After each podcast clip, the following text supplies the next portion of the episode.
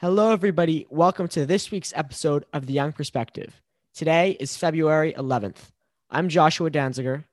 And I'm Ethan Campfield. And this is The Young Perspective, where we talk about America's biggest political and social dilemmas from the eyes of two high schoolers.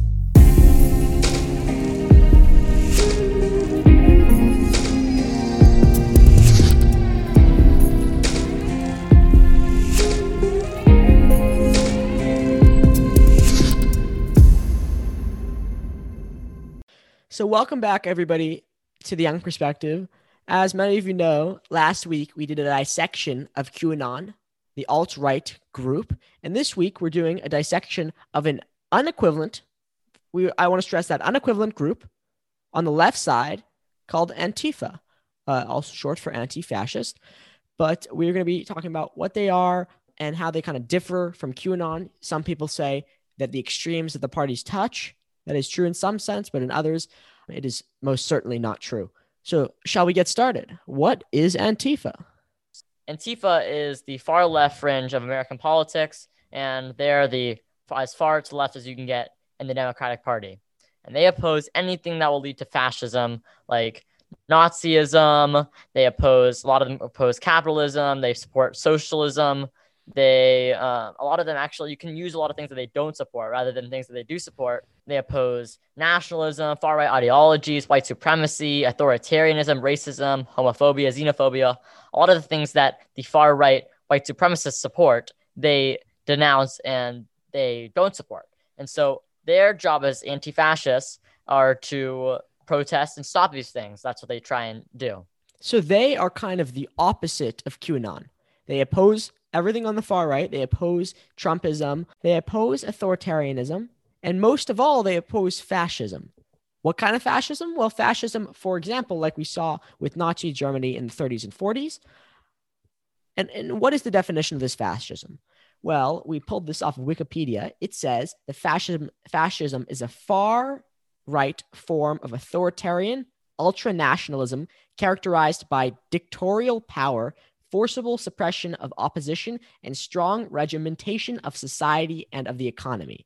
Okay, so fascism, the authoritarian and ultra nationalism characterized by dictatorial power, is when leaders like Adolf Hitler come into power, they're dictatorial, you know, they strip away the democracies of a country and they force their citizens to do a lot of different things maybe they don't want to do. They hurt a lot of people. And Antifa now thinks that Donald Trump was one of those leaders.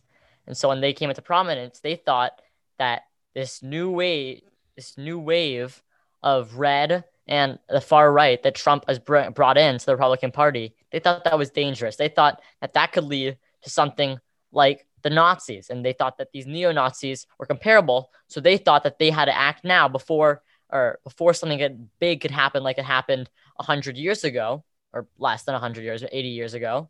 And so that's what their job is. Is they're as anti-fascists, they're trying to stop Trumpism, stop the far right, stop things like QAnon from happening. So that's a good segue into how they got started. Well, as fascism was taking prominence in Germany in the 30s, you had all these groups of Germans who did not like fascism. They opposed fascism. They called themselves anti fascist. I don't know the German word, but uh, American anti fascist or Antifa was actually taken from a German word that is longer and more complicated. And then after the war, they kind of, you know, bled out, but they were a big opposition to the Nazis during the war and they helped the resistance fight against Adolf Hitler.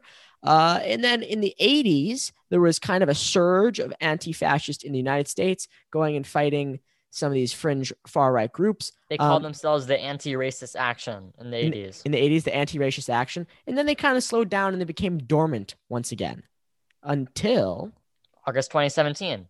And that was when the Unite the Right ha- rally occurred in Charlottesville, Virginia.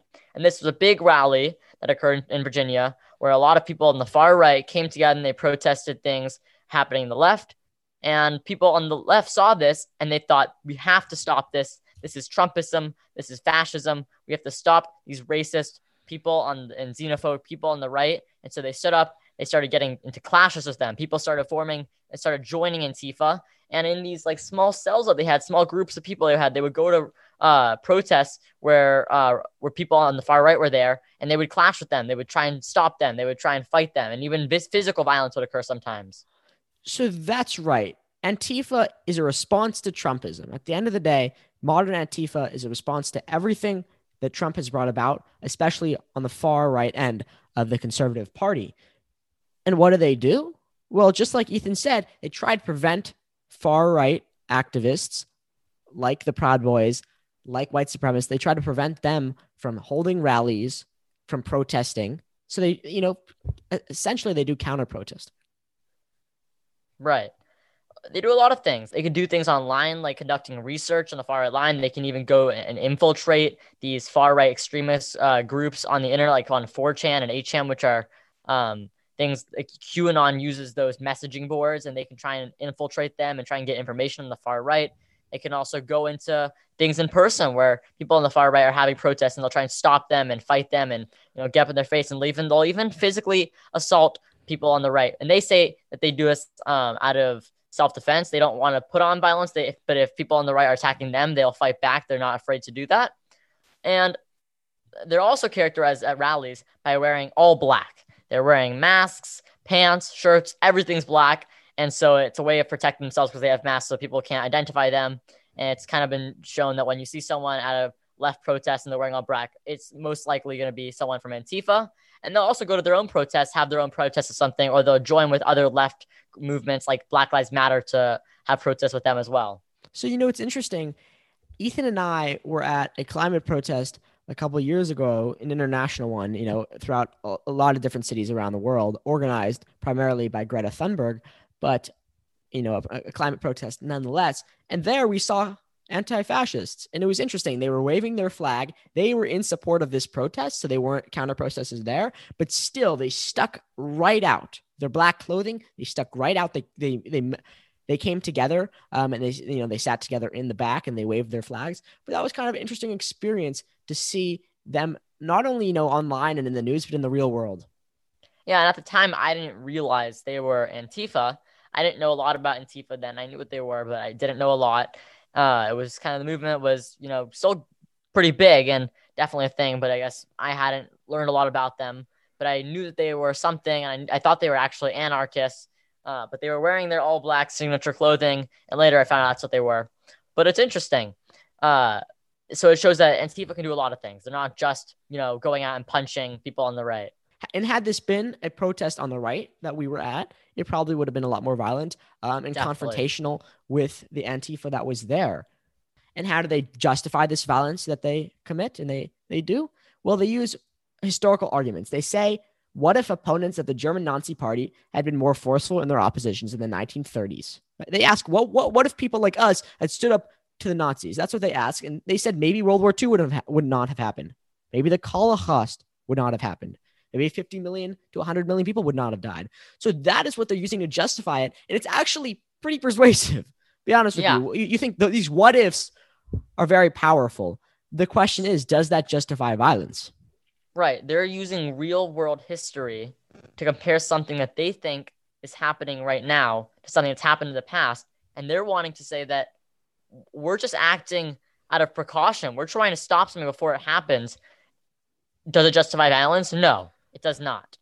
You, you, they are not the police. They have no right to justify violence. If they're acting in self defense at a protest, fine. They're allowed to do all the stuff they want to do on the internet. They're allowed to do stuff, uh, peaceful protests. There are a lot of counter protests peacefully. But when it comes to violence, we cannot support that, and neither does the Democrat- Democratic Party. Biden doesn't support it. He's denounced them and has gone on to say that he does not support Antifa for my opinion, Antifa has actually been a bad look for the Democratic Party, especially when Republicans are looking at them. So during the BLM riots last summer, uh, Trump blamed it all on Antifa. He said Antifa's going out, and Trump cl- uh, claims they're a domestic terrorist group.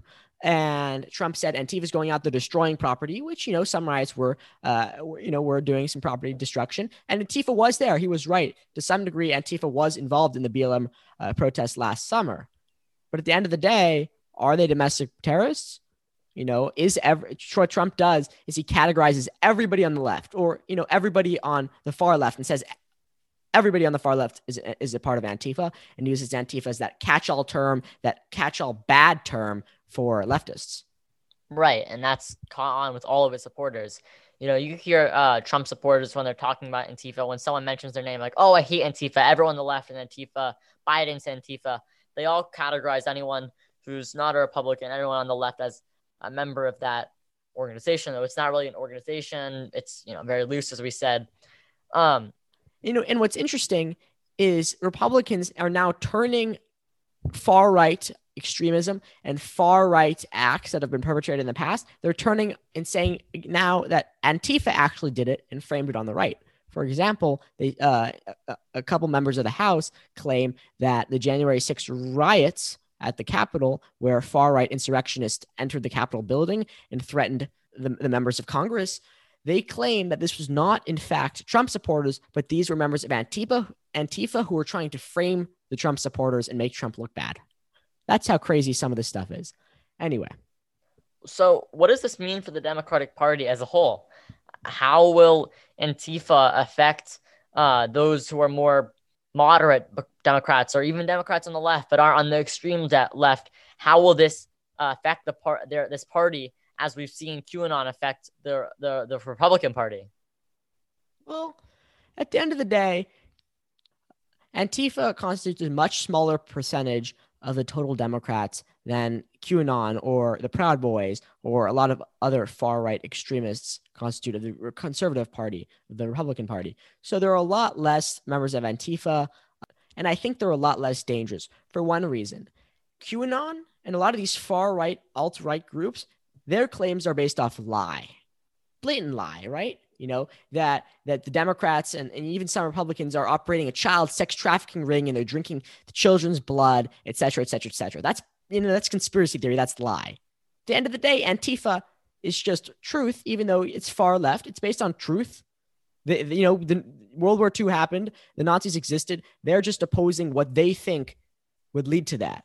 And right. i may personally disagree with them but there needs, needs to be differentiation between truth and lie there's a difference between opinion and conspiracy theory and lie. Opinions are what Antifa has. Though you might not agree with their opinions, their opinions are based off of fact and then also their own values. And you can't discredit their values and their opinions. But when you have someone on the right, like QAnon, who has uh, who is blatantly lying and making up conspiracy theories, though they also have their own opinions, those opinions are okay, but their conspiracy theories aren't, and their lies aren't. They're they're trying to alter what people think and uh, influence them based on complete lies that have no evidence. Not only is it physically, are they physically, there's physically less violence, but there's also less violence done uh, in the sense of they're not actually harming uh, the general public's knowledge about something. But what you can discredit about Antifa is the violence they commit, right? At the end of the day, violence is violence. Violence is wrong. If you're going to condemn the violence on the right, you have to condemn the violence on the left, right? If you're yes. going to condemn the property, uh, the property destruction at the Capitol, you have to condemn the property destruction that occurred during the BLM riots last summer, right? It you know it goes hand in hand, and I think that's going to conclude this episode. That you can have far right values or far left values as long as they're based on truth, and as long as they're based on peace. You know, and that's something that the far uh, extremes of both parties do not have right now. So thank you everyone for listening. Remember, keep listening to the Young Perspective every Friday at 3 p.m. And make sure to check out our Instagram at the underscore young underscore perspective or email us at ejtheyoungperspective at gmail.com or check out our website at theyoungperspective.net. Thank you everybody for listening. And remember, this was the Young Perspective.